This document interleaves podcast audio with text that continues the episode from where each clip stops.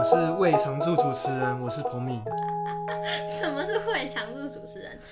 就是你想不到主题、没有题材的时候，硬要跟你一起一起录 podcast 这样。那么难听，这个是我们的魔术师介绍单元的第一集。之后，彭明会为大家介绍很多的魔术师的故事，都非常的有趣。因为呢，这样我就不用自己准备了。什么？哎、真的，我觉得很有趣。你你准备的资料都很健全。好，反正我今天要先来介绍一位传奇的舞台手法的魔术师，他叫卡尔迪尼。好，卡尔迪尼呢，他是一位手法魔术师，他出生在英国斯旺斯市。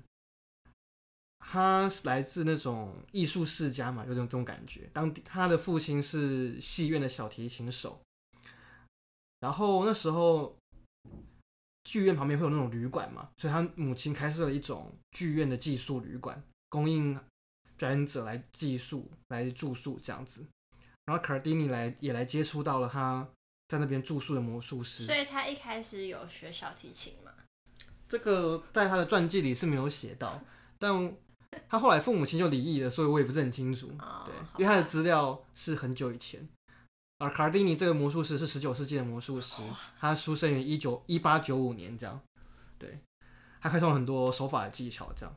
然后继续说，那卡尔迪尼参加过一战，就是就是世界第第一次大战这样。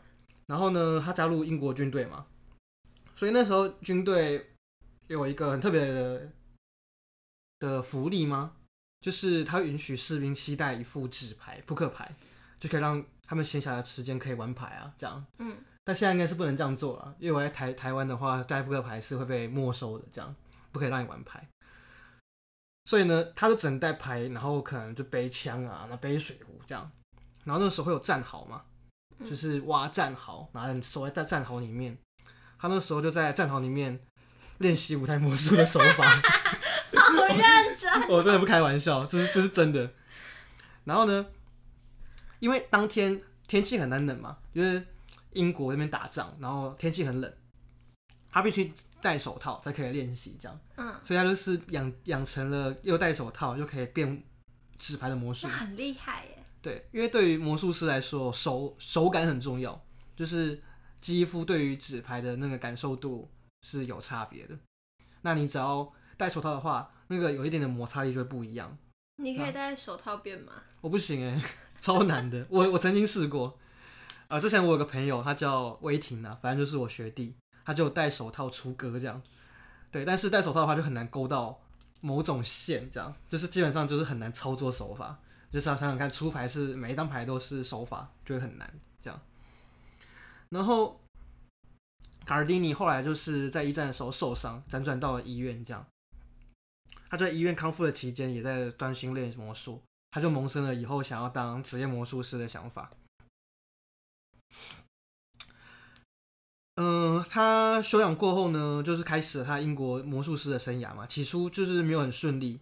呃，这边是他的传记也没有想特别讲什么原因。他后来就决定前往澳洲开始这样。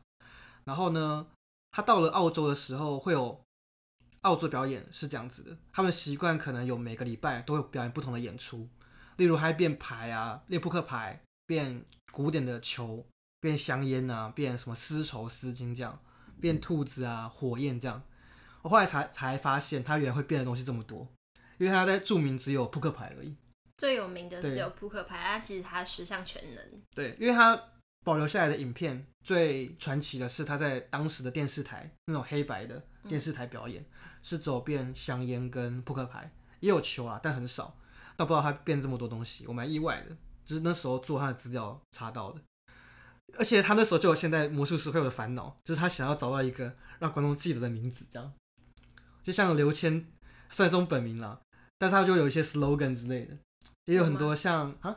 刘谦的 slogan 是什么？刘谦 slogan 就是见证奇迹的时刻，这样。Oh, oh. 对，应该很多人都听过吧。然后你是绝了，呃，对，我是绝了，就是像那种补习班老师会可能叫什么什么武聪啊，什么什么乘客老师这样子，就是会有两个字让你好记嘛。他他也会想要让当事人觉得很好记住他的名字，这样。是卡丁尼吗？对，他原本他的本名叫做 Richard，然后 Valentine Pitford 这样就是很长啦。他后来就是选了很多的名字，什么 Thomas 啊，什么 Valentine 啊这样。Valentine。然后后来就有人就是提议他，因为之前有个传奇魔术师叫胡迪尼，就是那种逃脱大师，不知道有没有人有听过，非常有名。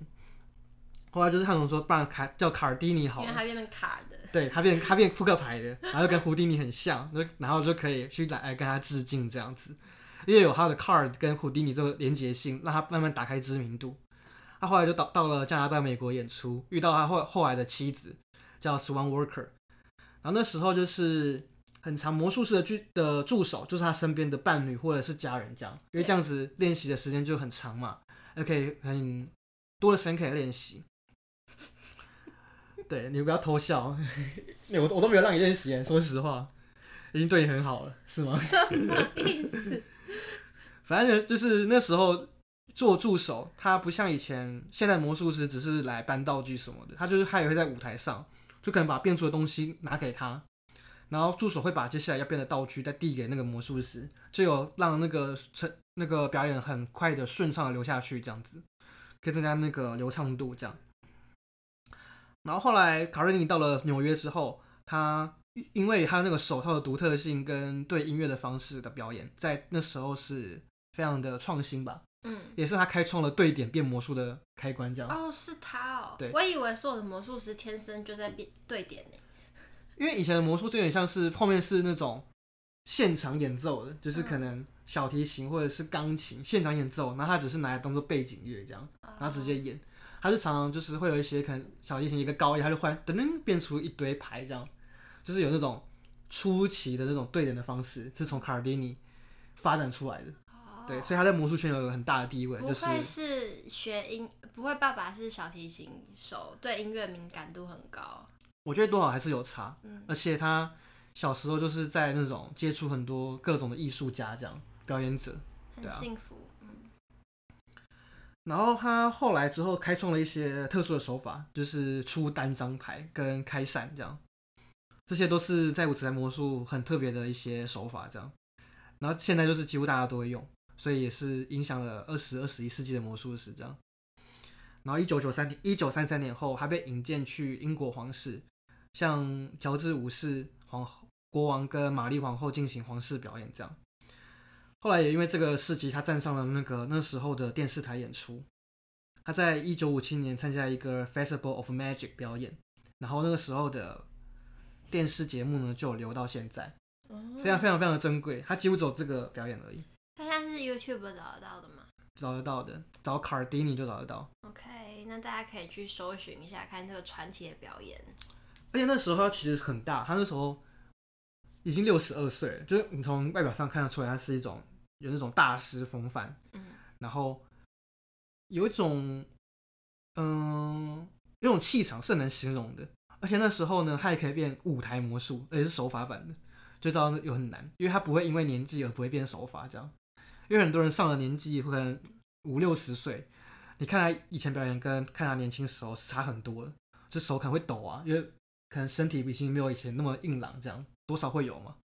然后看他表演的时候，还是有那个气场很强这样。而且我我还记得我第一次看的时候还有被吓到，是很多一些点是当时一定是很创新，现在看也是很创新，这样对啊。然后他也因为这些东西让很多人有很多启发。他那时候装扮就是他戴了一个单片眼镜，然后利用利用去调这个眼镜的时候做一些关键的手法，这样。哦，这很有趣。就是你会觉得他只是可能年老了，他可能看不到，然后想要瞧一下镜片这样。但殊不知他瞧的时候，另外一只手在做别的事情，让你分心专心在他只是瞧个镜片这样。对，这也是他一个创举啊，这样。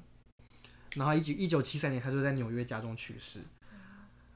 他很传奇的是，因为他普遍认为是当今魔术师的最高成就。他表演给皇室看啊，表演给总统看，也表演到当时最大的电视台看，几乎让美国人都认识他这样子。还有结束了他的魔术旅程。算是一个一代的传奇魔术师，真的很传奇。他的故事，他站上了很多人梦寐以求的舞台，然后也开创了很多崭新的手法。对啊。好，那我们今天的魔术师单元就到此结束。感谢彭敏今天没有，我今天真的排练太累了，我没有没有力气在剪接。我今天从早到晚就是两个不同的东西排戏，然后我现在就是感谢，好，我感谢你好吗？可以吗？我觉得我们可以在今天的链接下面附上卡丁尼的影片，大家有兴趣可以看一下。好，好，好。那呃，如果大家喜欢魔术师介绍的话，欢迎留言。那我就可以要求彭明多录几集，让大家认识不同的魔术师的故事。然后，嗯、因为大家听到了我就是最近有很多的排练和演出，然后也在写新的剧本，所以呢，没有时间剪这一集，请大家对这一集手下留情。谢谢你们今天的收听，那我们明天见，拜拜，拜拜。